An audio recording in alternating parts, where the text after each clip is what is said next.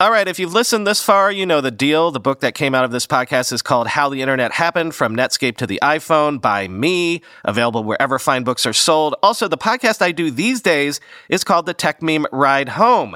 Search any podcast app for Ride Home, and you should find the Techmeme Ride Home, which is all the day's tech news every weekday in just 15 minutes. If you like this show, you'll love that one. Across America, BP supports more than 275,000 jobs to keep energy flowing. Jobs like building grid scale solar energy in Ohio and producing gas with fewer operational emissions in Texas. It's and, not or. See what doing both means for energy nationwide at bp.com slash investing in America.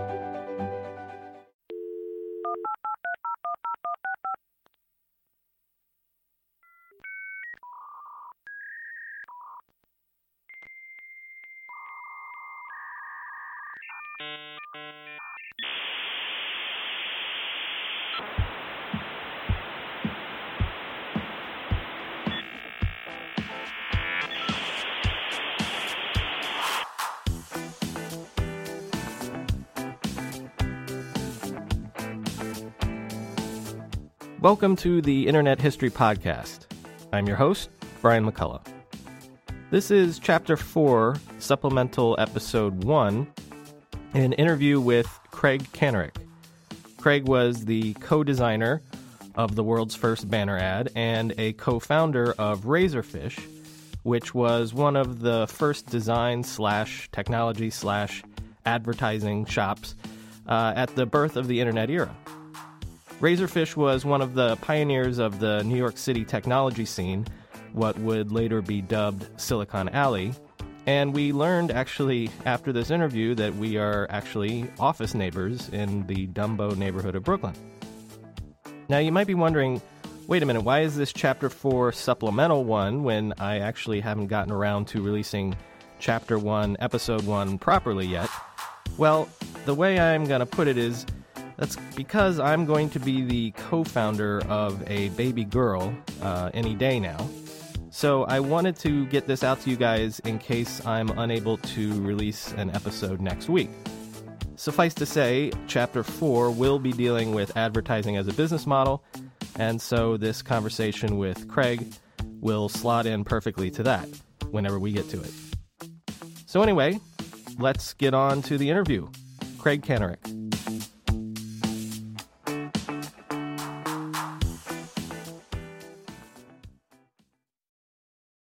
Craig Kanarick, thanks for coming on the Internet History Podcast. Oh, it's my pleasure.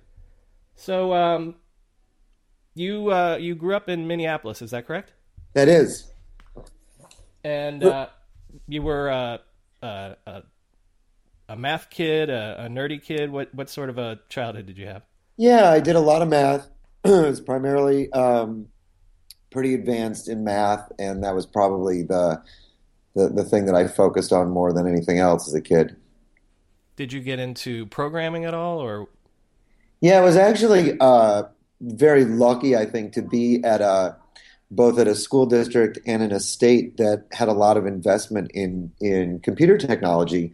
You know, I remember um, probably as early as maybe second or third grade uh, being part of a program where you know, we had teletype machines and we had uh, acoustic modems that were probably 100 baud or 300 baud and would, would dial into them and have um, and, and, and, and be able to use those machines and play games like Oregon Trail and other things through something called MECC, the uh, I think the Minnesota Educational Computing Consortium. So, so I was exposed to computers at a, at a really young age, and then I think probably somewhere around fifth or sixth grade, uh, our, our schools got a bunch of Apple IIs and TRS 80s and offered some summer school classes in, I guess, computers, computer programming. I have no idea what the what the terminology would have been. Um, and my, my parents signed me up for a couple of them, and and I, I really enjoyed it. When you head off to college, what are, what are you studying? So I went off to college thinking that I was going to study artificial intelligence. Hmm.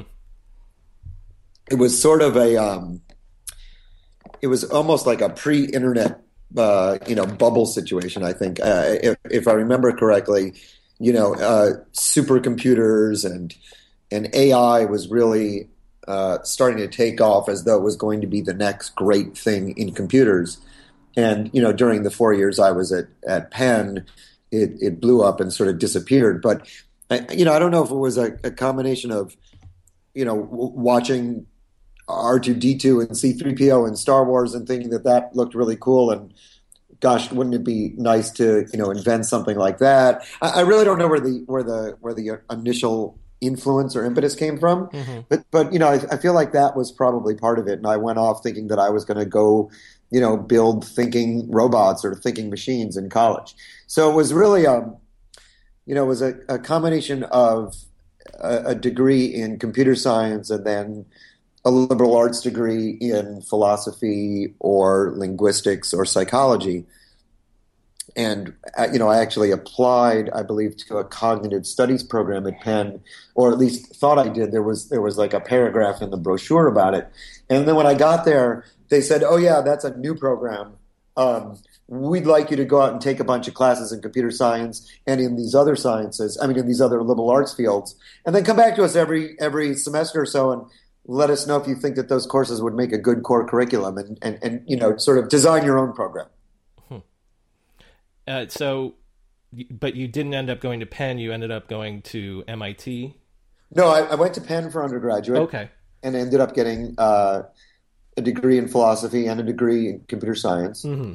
And after I uh, graduated, I moved to Boston and worked at a company called Bolt, Beranek, and Newman, BBN, which was actually uh, sort of had a, a, claim to fame in that they actually were the firm that was awarded the ARPANET contract from the Defense Department when, when the internet was sort of originally invented. Mm-hmm. So, and but you do attend MIT now when you're in Boston, right? So I worked there for about two years, working in a really interesting program that uh, networked flight simulators together, basically making the world's largest multiplayer video game, but having actual soldiers play the game rather than consumers. And uh, after about two years of working there, I decided to go back to graduate school and ended up at the MIT Media Lab. Mm-hmm. So, what ends up uh, bringing you to New York City? Well, after about well, after you know two and a half years in graduate school, studying sort of interface design, for for lack of a better description of it, uh, I, I, was sort of lost and didn't know where I wanted to work or what I wanted to do, and uh, you know, spent some time in LA, spent some time sort of traveling around the country, trying to figure out where I was going to land, and I ended up back in New York, living on some friends' couches. Mm-hmm and you know falling in love again with the city as i had done many many times before pretty much on every visit here and uh, decided that it was the right place for me to, to put down some roots although i wasn't i wasn't really fully committed because i spent probably six months living on friends couches uh, before I was able to to really commit and go out and get an apartment. And even when I did, I still spent a year in that apartment without unpacking any of my belongings. I just left everything in boxes in the corner of the room and basically had a, a futon in the in the living room. And where are you working at at this point? well, I, I had uh, two jobs. I, I was working at an art gallery in New York called the Pace Gallery and was helping them set up an inventory system online so that they could keep track of all of the paintings and sculptures that they had. Um, when I was when I first got there, they were actually just using uh, you know three by five note cards in a file cabinet, and wanted to digitize that whole system. So I worked with a friend, uh, Mark Pollard, over there to try and design a system where they could use computers to keep track of all these things and then and then actually help them hire a friend of mine from college to do that. And at the same time, uh, a, a, good friend of mine uh, from he became a good friend of mine, but he, he was a someone associated with the Media Lab and um, was doing a little bit of contract work for IBM and asked me if I, I could help consult with him on a couple of projects. And the first project that we did was a startup screen for uh, an IBM PC, where sort of like you would take the PC out of the box and, and open it up and plug it in, and up would come a screen that said, "Thank you for buying me.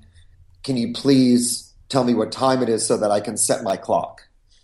And then and then that screen disappeared and it was never seen again. So that was probably the the, the first real sort of interface consulting project that I did.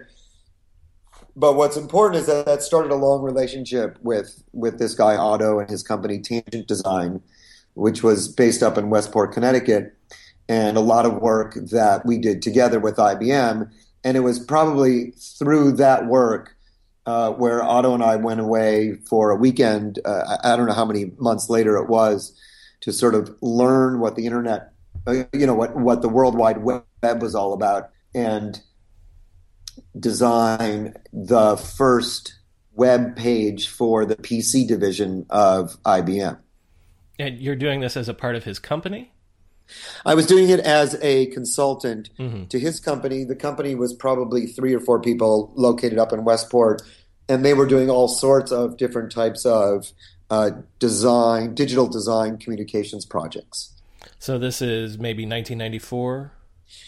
This is somewhere in like yeah, late '93, early '94. Mm-hmm. So you'll have to tell me the story because I'm incredibly curious. How how did you come to be involved with the world's first uh, banner ad? Well, you know, was while we were working at while I was working at Tangent, um, you know, the internet side of of things was starting to grow a little bit. The jury was still out on what was going to be the the, the prevailing technology you know, the World Wide Web was seen as something really slow. It was not very commercial. Companies were putting out uh, laser discs at the time, and and and CD-ROMs were starting to take off a little bit. So it was really not clear what was going to happen. But somewhere in the in the fall or the late summer of '94, they got a call over at Tangent from a company down the street from Modem Media explaining that Wired magazine was going to launch a new website called Hotwired, and that on that site there were going to be ads from companies in the same way that uh, you know magazines had print ads. They didn't quite figure out exactly what the details were, but one of Modem Media's clients, AT and T, had either heard that MCI Friends and Family was having an ad, or I don't really remember the exact circumstances around the media buy, but that they had bought an ad for AT&T and they wanted to work with us to try and create this ad for AT&T that was going to go on the Wired website when it launched in late October 94. So this is maybe, you know, 2 months earlier than that you know, we we worked with Modem Media. I happen to know the chief technology guy over at Wired at the time, a guy named Brian Behlendorf. And Brian and I had known each other uh, electronically for a long time and, and had actually collaborated on a software project a couple of years earlier. And, you know, he was he was sort of sharing his time between Wired, uh, the digital side of Wired, and a digital agency, Organic, that had opened up in the wake of all of this in the same building as Wired. And, and I don't know the exact circumstances around that either, but they were collaborating a lot on these projects, uh, on this project in particular. I know Organic did a bunch of, of these ads as well. And so, you know, it's, it, it's interesting because there really was no one single first banner ad. There were actually, depending upon how you count, there were six or eight or fourteen. There were there were a bunch of them that were all sold at the same time. And when Wired went live at the end of October of '94, it went live with a handful of ads all at the same time.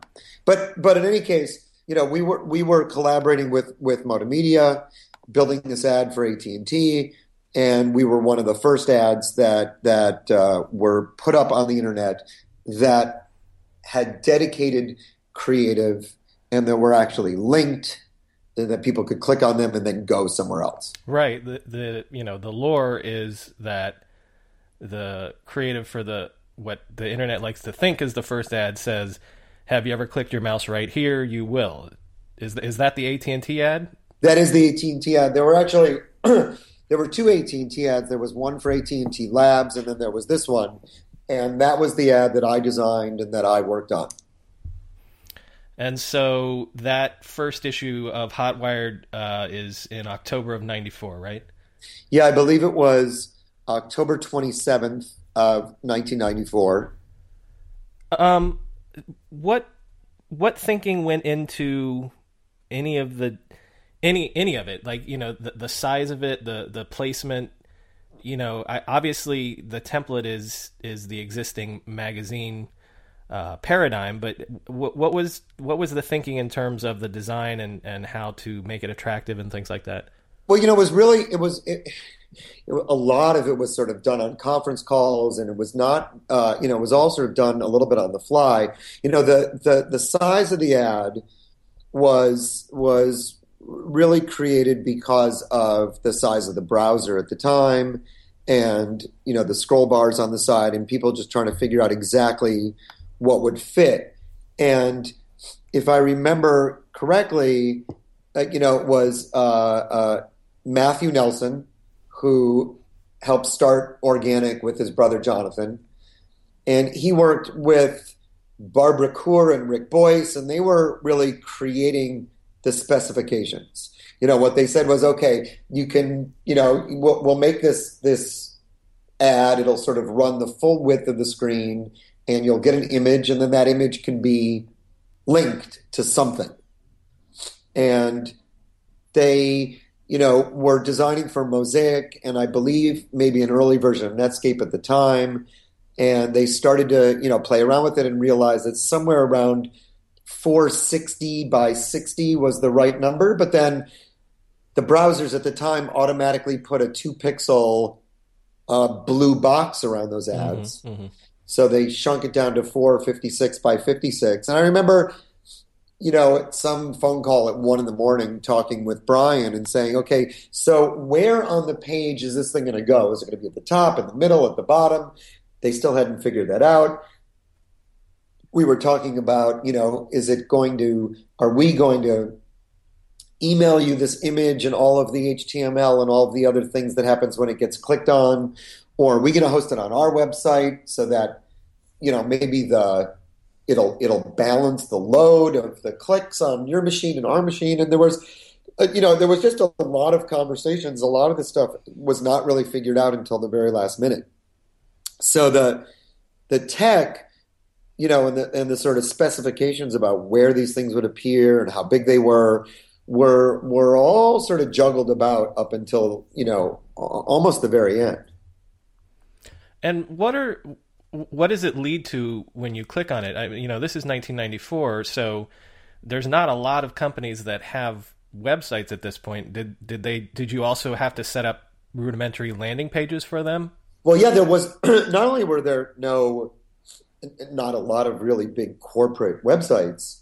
Um, at the time, there was really a debate whether a corporate website would actually be the thing that people wanted. I mean, I remember people saying like, "Who wants to go to, uh, you know, like who would want to go to a website with Pampers where they're just going to talk about diapers all the time? What what could they possibly say about it that would be interesting?" So there was a lot of debate about where those things would go. You know, I think Zima had a corporate website. They were one of the original advertisers. Um, you know, it was Zima, AT and T, Sprint, Timex, as I mentioned, MCI. I think Volvo and I think a modem company called Xircom. But you know, a lot of those, it, it, you know, you're exactly right. There was a lot of debate about, well, okay, we'll we'll put this ad up, but then where are people going to go? And I know that our team, consisting of you know Otto Timmons and Brent Hood and a couple of other people on the tangent side, and Joe McCambley from Media and GM O'Connell from Media, you know, we talked about it a bit. And really, you know, what we what we thought was that going to a corporate site, going directly to AT&T really wasn't going to be what people wanted. Remember, there was no advertising, so people were not used to it. Mm-hmm. And we, we had an opportunity to sort of define what, what corporate advertising would look like in the internet. So we talked a lot about, well, what would we do here? What would we, as a customer, be excited about if we actually clicked on one of these things? And we decided that what we would do is help people discover the amazing part of the internet. And so we we we talked about you know what was really exciting about it, and we also really looked at the AT and T television ads at the time, and you know this "you will" tagline. Um, you know the answer to the question really came out of a series of, of television ads that they had been running a little bit earlier. I remember those, yeah. You know, the, the Tom Selleck navigated ads that were things like, you know, have you ever said goodnight to your kids from a thousand miles away? Right you will. And they showed this sort of Jetsons future of the world. Uh, you know, many many, if not all of those, have come true. Right. But at the time, it was really this sort of fantasy about how the future is going to be really amazing. And they asked these leading questions, and they answered it with "You will," and AT and T will bring it to you. So we thought what was awesome about the internet was that the future was actually there right now. It wasn't about you know what will be happening. It's about what is happening right now. So we talked about it a lot, and we decided that what we would do is we would expose people to all of the great art that was on the internet. So if you clicked on that banner ad, uh, you know, have you ever clicked your mouse right here? You were taken to a landing page where you were you were given a choice. There was a, a map of the United States, or actually there was a a map of the world with maybe five or six dots on it that represented art museums that had websites. So one of them was the Louvre, and I, and I and I really off the top of my head can't remember what the other ones were, but there were there were four or five real world museums that had put parts of their art collection online, and then there was one uh, that we linked to that I believe was just purely a virtual museum. It was just digital and didn't have a real building in the real world. And that was the primary experience. So it was you click on this and you see a map of the world and you see a way to use the internet to go visit art galleries online. And at the last minute, AT&T said, you know, maybe we should actually find out who these people are so let's put a survey up on the site as well and ask them a little bit about their long distance or you know something to that effect. We're mm-hmm. we're actually trying to dig up the old creative so that we can we can uh, show people what was there. You know when people click through to it. But you know, I remember it was it was very interesting. You know, one thing you'll notice about it is that there's no actual AT and T ad, uh, no AT and T logo in the ad. Mm-hmm. That was you know, due to AT and T kind of being uncomfortable with, uh, you know, exactly what was happening. They weren't fully convinced that this was such a great idea. So the AT and T branding is actually very minimal in the banner ad, and even on the on the landing page, it was pretty minimal as well. Hey, it's Kaley Cuoco for Priceline. Ready to go to your happy place for a happy price? Well, why didn't you say so? Just download the Priceline app right now and save up to 60% on hotels. So, whether it's Cousin Kevin's Kazoo concert in Kansas City, go Kevin, or Becky's Bachelorette Bash in Bermuda, you never have to miss a trip ever again. So, download the Priceline app today. Your savings are waiting. Go to your happy place for a happy price. Go to your happy price, Priceline. I'm gonna actually put the ad in the show notes. So um, if for listeners, if you want to see what the ad looks like, you can uh, go to uh, this episode's page on on our website. Hey everybody, this is Brian uh, interrupting real quick. If you go to www.internethistorypodcast.com and you do look for this episode's post, you can see not only the first ad that we're talking about, but also the AT&T ad campaigns uh, that we were talking about earlier. Um, th- that also makes me wonder did you have any analytics or any tracking? Were you able to get any idea in terms of what kind of results these ads got? Yeah we we we did. You know i i don't know the numbers off the top of my head but you know it was it was a ridiculously high number. I don't know if it was 50% click through or whatever it was. It was uh, a, a, a huge amount. But you know and it sounds very impressive I was going to say, about, if I could get 50% click through these days. You know. right. Well, I mean, it sounds really impressive, but, you know, you have to remember that no one was exposed to ads at the time. So it wasn't clear that people understood that that was going to take them somewhere that maybe they didn't want to go. I mean, look, I would like to think it's because I, I designed something incredibly beautiful and that our copywriting was so amazingly compelling. Um, but, uh, you know, I think the truth is that it was also a time when people were not sort of a nerd to ads and and you know angry about them.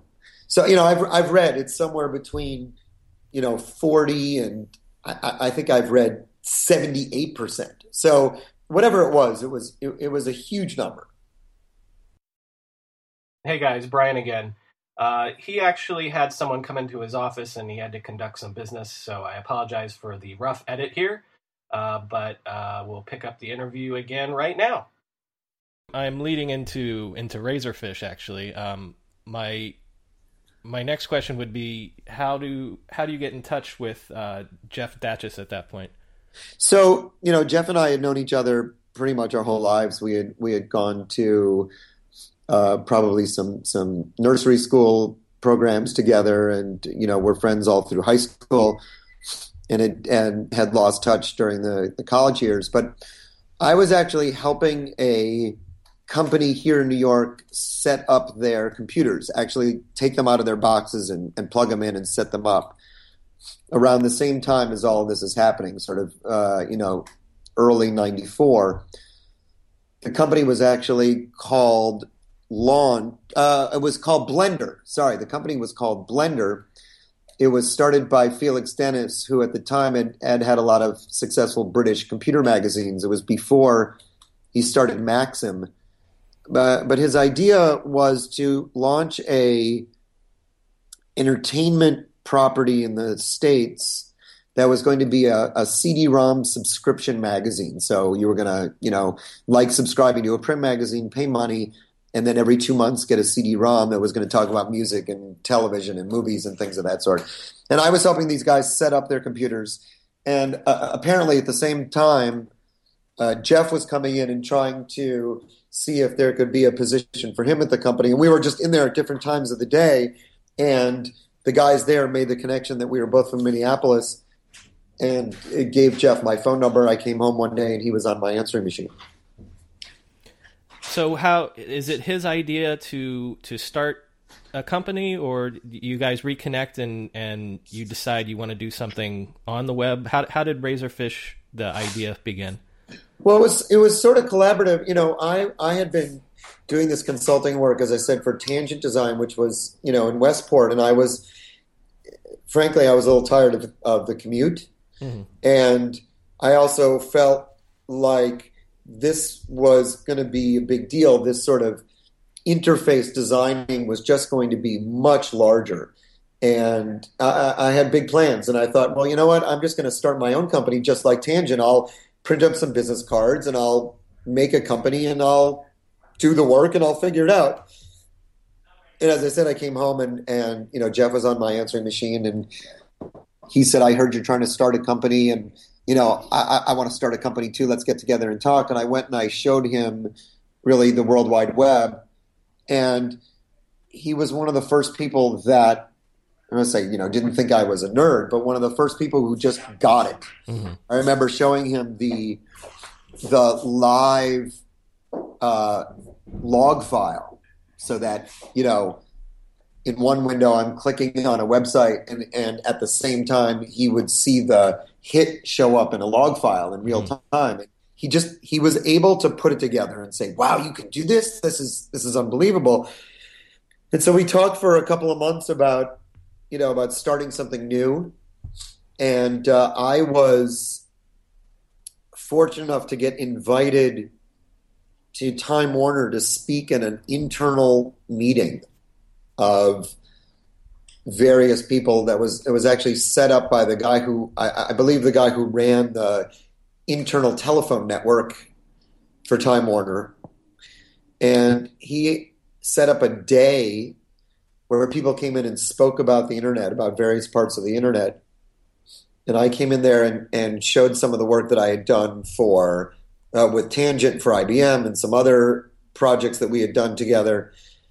And the editor of the Time Life book series was in the audience and asked me afterwards if we could talk and if we could build a website for them, uh, for Time Warner, if we could build a website for the New York Botanical Gardens hmm.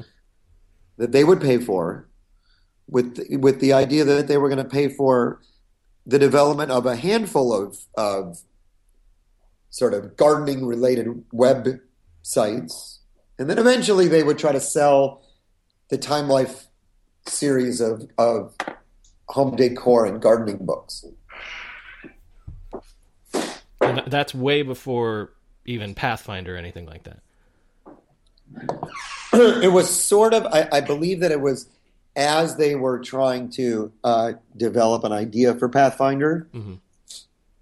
One of the areas was going to be called the virtual garden, and that was where they were going to put this thing. And so I, I, he asked me if I could do it, and I said, "Wow, that's that's this is my opportunity. Let's I'm going to go talk to Jeff and." and uh, we got together and said, "Wow, this is our first project. Let's start a company and let's let, us let us make this our first project." And we started negotiating with with the guy at Time Warner, and he said, "Look, you're going to need to have a, a, a, company name and be incorporated, you know, in, in two weeks because I'm going to need to cut the check and get started. So you guys better pick a name and, and, and start your company." And you know, I think we went home after that and spent the next I don't know four or five days brainstorming names and getting all of our stuff together. And that's that's really where the company, uh, you know, took its first steps. So Razorfish starts out as a as a design firm, uh, creating websites for companies like Time Warner. When we first started the company, we we really, you know, we're we're very open to a wide range of whatever could be coming down the road. So what we knew is that screens were going to be way more important in people's lives and that they needed a real dedicated workforce that would design what those interfaces were. And so we we said, okay, so you know, we will design digital interfaces, maybe their websites, maybe their CD-ROMs, maybe their laser discs, maybe their ATM machines, maybe their interactive televisions. You know, there was a whole Time Warner project down in in Florida around interactive television. You know, we we were sort of agnostic on what the technology was. But but you know, when we launched, we said that you know we we really launched with three divisions. There was the consulting part where we were to design other people's experiences. There was a, a content part, which was Razorfish Studios, where we were building content websites like you know what Hotwired was doing, thinking, okay, well, if we we could also build the shows on which these commercials would run, right? So we could build websites. So we built some art websites and some game websites. Uh, Blue Dot. Uh, under the Blue Dot. Mm-hmm. And that was uh, that was the. It was also just a way for us to build our portfolio and do things that we weren't getting paid to do. And then we also were going to launch a technology division that was going to write code and software. And actually, our first project that we were going to write was a web traffic analysis software package. And you guys, you guys run this out of his apartment for what a year? Yeah, we, we basically ran it out of his apartment for probably a year or so. I don't know the exact timing. We had, uh, you know, people working in his apartment, people working in my apartment. And, uh, you know, then we decided that it would make sense to get an office. And we, you know, we went out and got, got an office and, and things just really started to take off. You know, we were, we were in the right place at the right time. We did some very aggressive marketing ourselves as a company. And you know, those two things together really helped us grow. What is the what is the environment like at that point? Are there a lot of other uh, you know design firms, advertising firms popping up? You know, there were there were a couple of them. Uh, agency.com got started pretty much at the same time. In fact, if I I, I, I think the story is correct that at, at, that meeting where I was showing my work to the internal Time Warner people, Chan Suh, who was the co-founder of Agency.com, was also presenting uh, at the same time some of the work that he had been doing for Vibe magazine internally at Time Inc. And so, you know, out of that meeting, at least two internet companies, two two uh, sort of web, early web design firms got launched. And of course, I mentioned that organic had started in the in the sort of, you know, takeoff and launch of of Hotwired.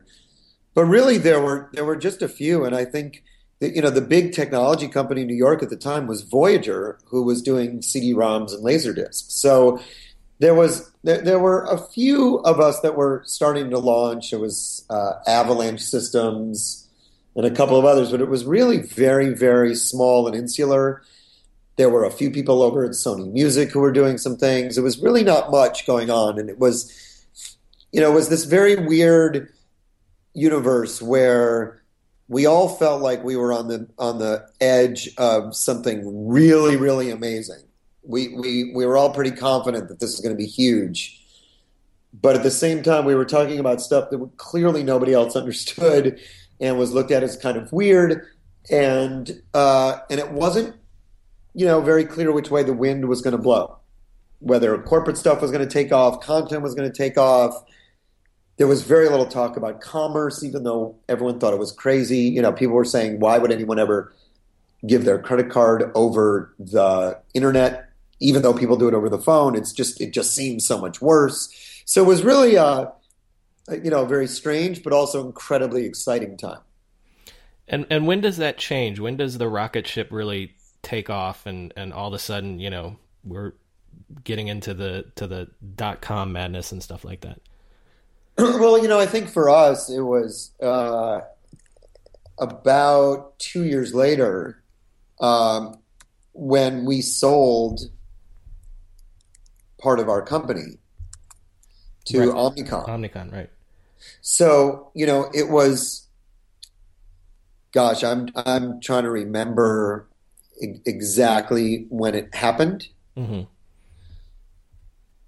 But you know, we we the the first year, you know, 95, 96 was um you know, was was sort of Wild West time and I think that when when Omnicom came in and invested in in us as well as Organic, Think New Ideas, Agency.com, Red Sky, and and I believe uh, one others, uh, you know, one other company. Mm-hmm.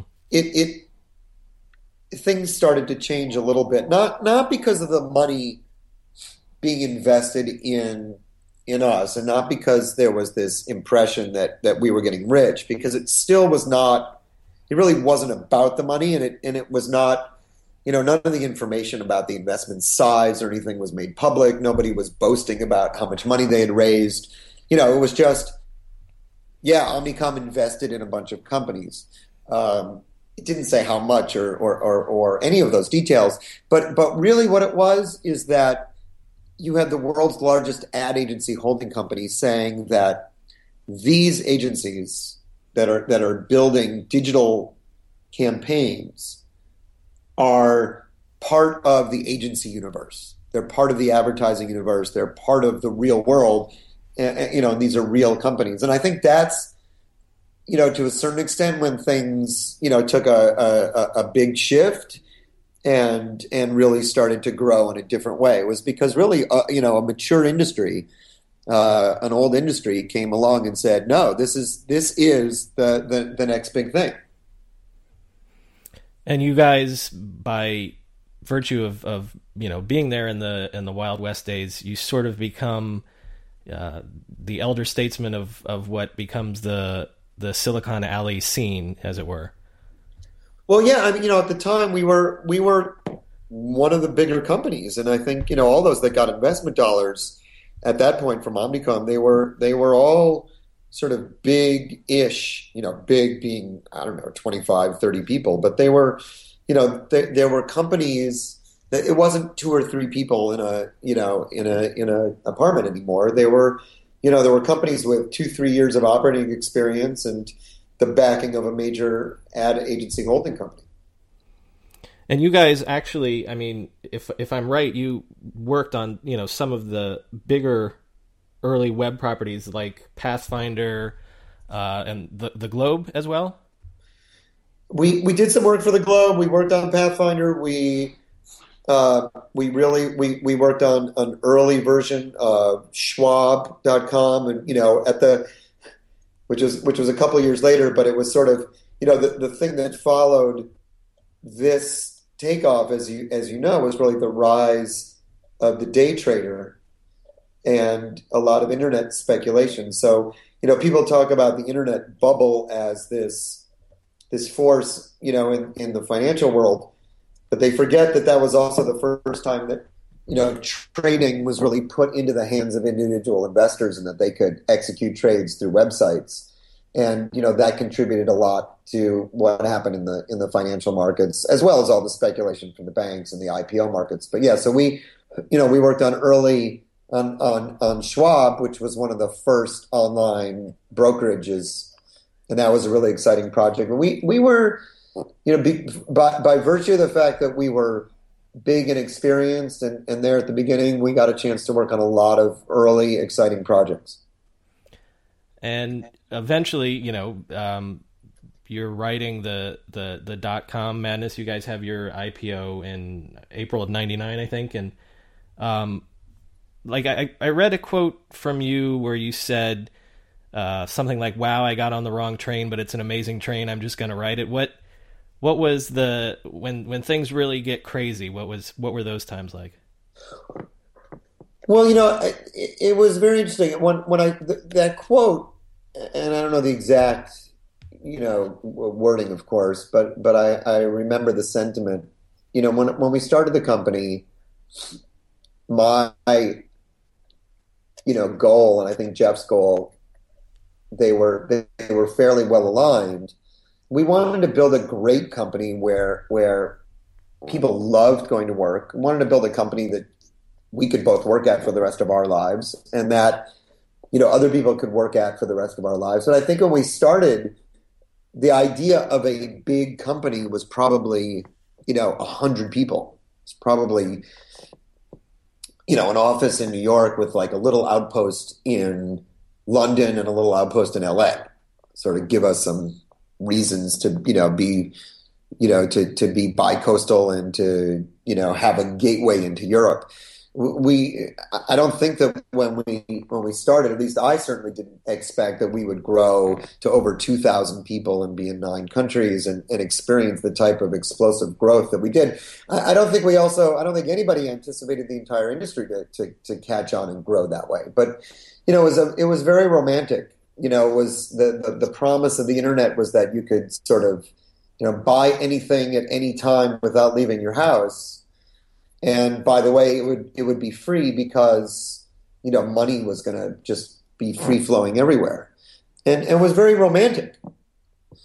And so it's it's easy to understand that people fell in love with it, and everyone sort of drove towards that. But you know, that quote was was just um, you know myself expressing how Razorfish, you know, like I said, became a very very large company, and it was not what we had expected, but it was fantastic to be part of that growth and to be, you know, part of something that people were super super excited about. Welding instructor Alex DeClaire knows VR training platforms like Forge FX help students master their skills. There's a big learning curve with welding. Virtual reality simulates that exact muscle memory that they need. Learn more at meta.com slash metaverse impact. You guys, in a way, became poster boys for kind of the dot com era stuff. There's uh, a famous New York Magazine article, and there's that infamous 60 Minutes interview where you guys kind of got sandbagged a little bit. Um, did you feel maybe because a couple of the of the Netscape people I talked to kind of had a sentiment that at some point, you know, the the media hype for the dot com stuff was beyond any sense of what reality actually was on you know in terms of day to day running a company.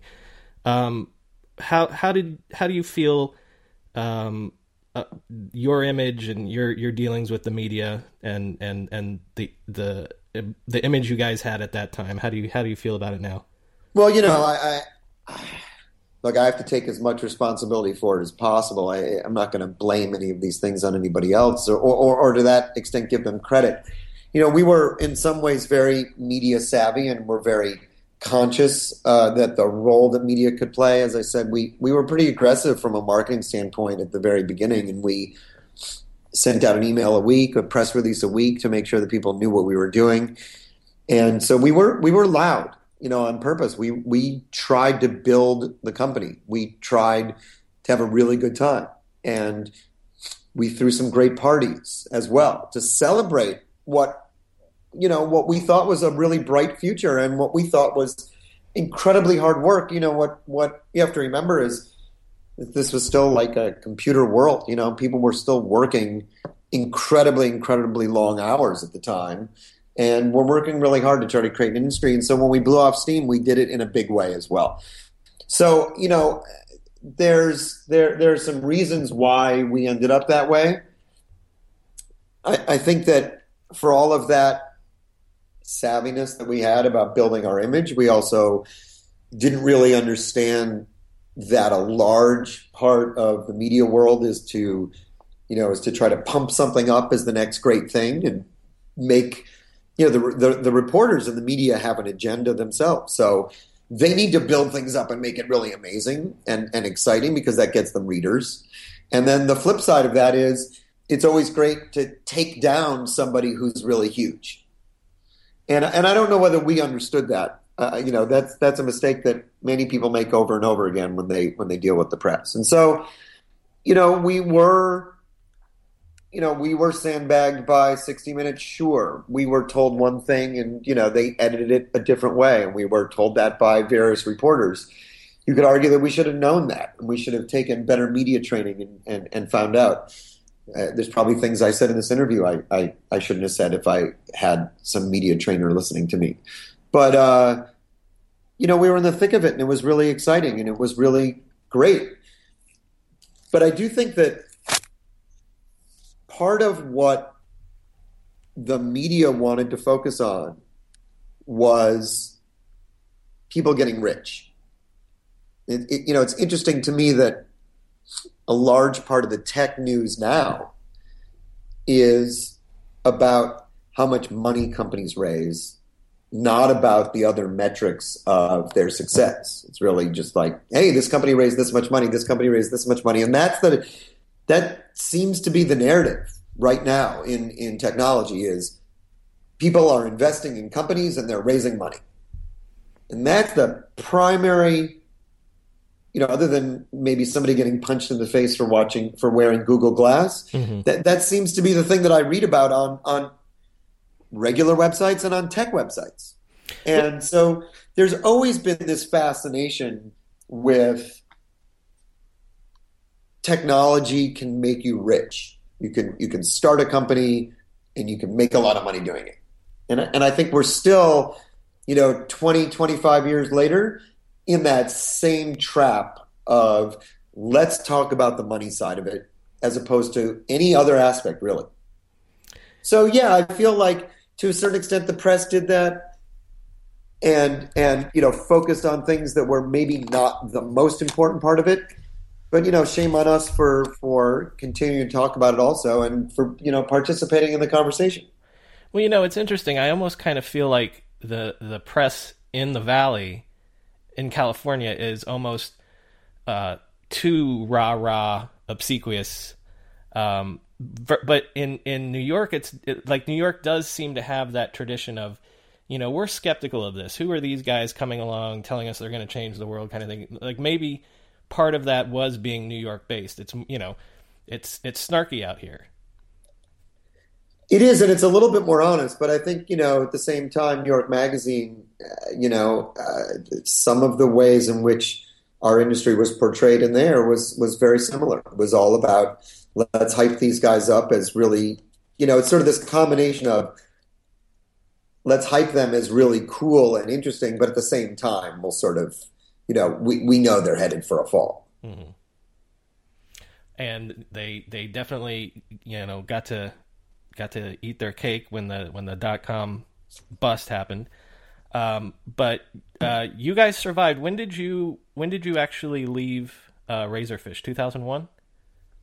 Yeah, we left in about April or May or, or, or so, if I remember correctly. I don't know the exact date, but we basically left in the spring of 2001.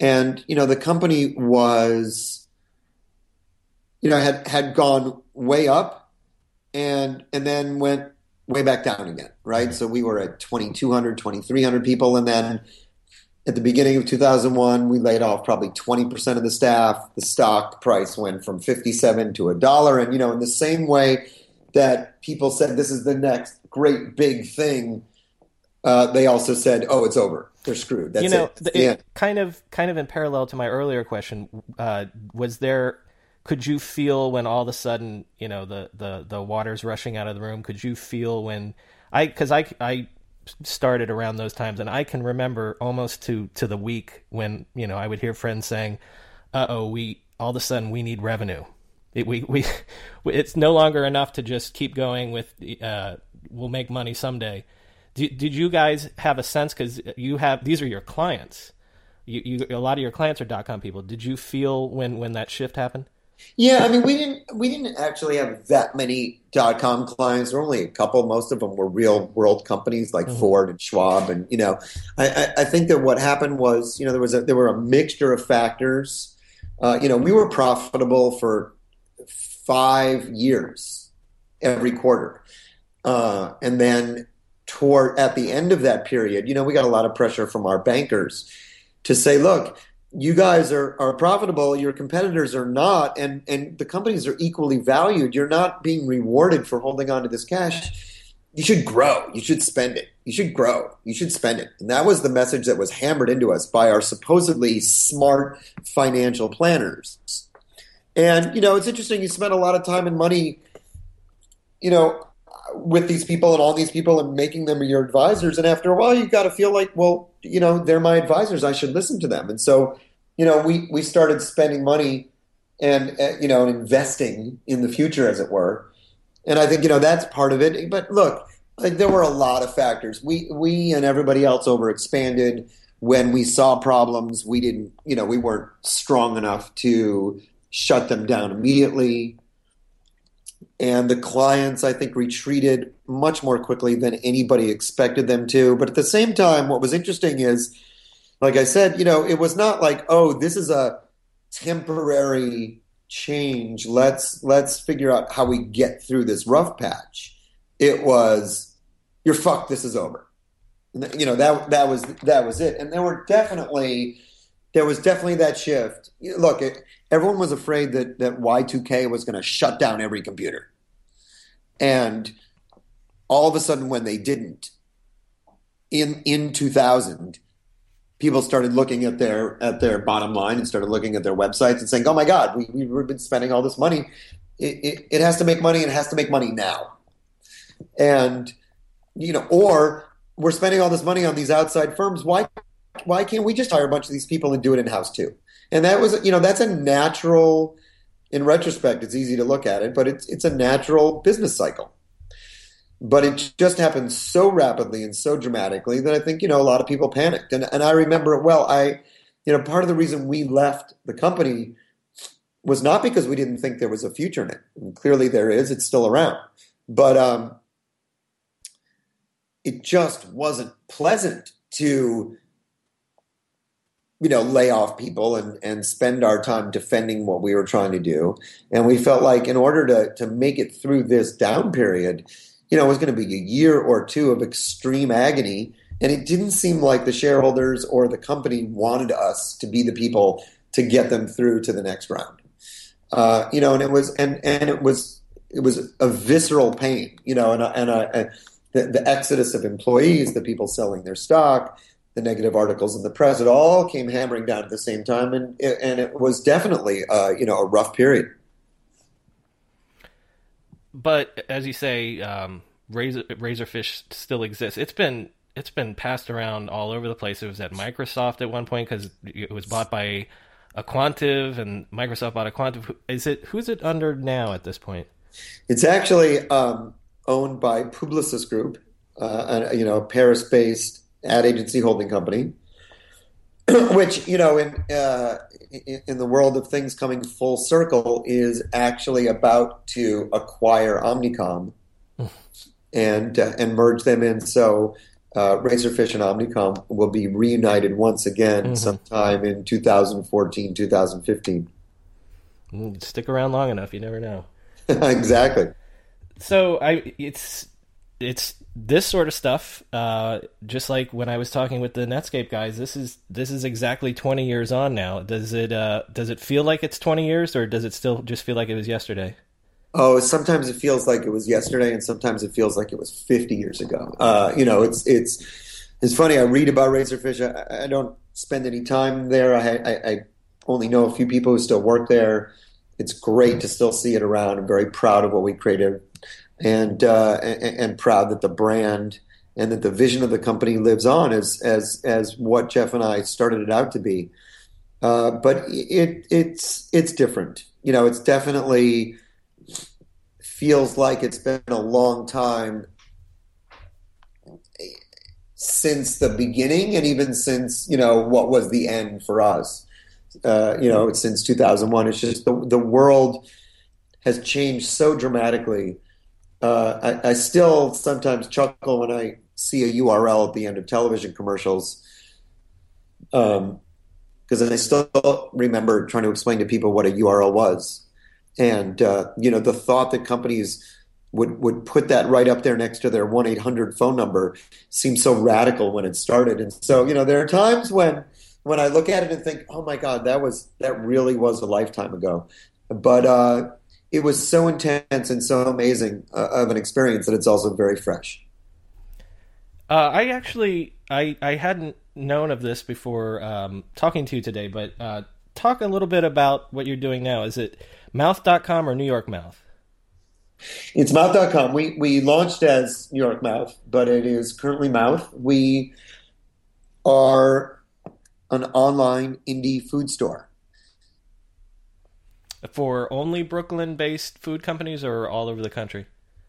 No, we we so we started as New York Mouth, and the idea was that you know really really the idea behind the company was that there was a, a revolution and a movement going on in the food world, and and sort of this you know the last big shift in the way people ate, I think, or, or the way people eat was sort of the rise of organics and organic food and the last 20 years almost, maybe the last 10 years, I've really seen this this huge increase in people paying more attention to where their food comes from and and and who makes it and whether it was sprayed with pesticides or not.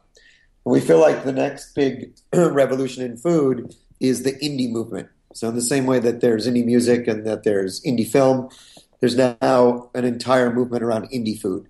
People making pickles and jerky and cookies and ketchup and you know all sorts of food products, but not as part of a giant food company, but part of a you know part of small startups. And you know my experience with with technology and, and, and a deep love for food and a lot of work with startup companies.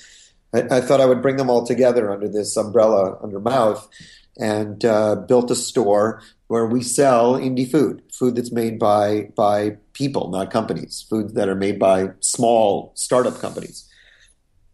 And we started out, as I said, as New York Mouth. We started out just sourcing things in and around the New York area, but we realized very quickly that this movement, you know, much like the uh, the beginning of the internet, it, it, was really happening everywhere across the country. And so now we have about a thousand products, and we and we source them from all around the country. I think we have products from about 40 states, and we're we're continuing to add new products all the time. I I think it's a great idea.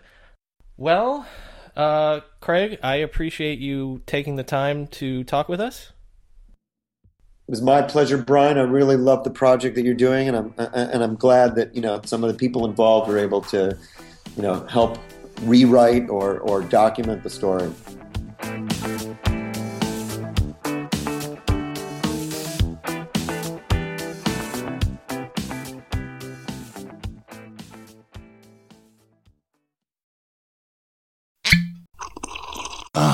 Mmm. The first taste of rare bourbon you finally got your hands on. That's nice. At caskers.com, we make this experience easy.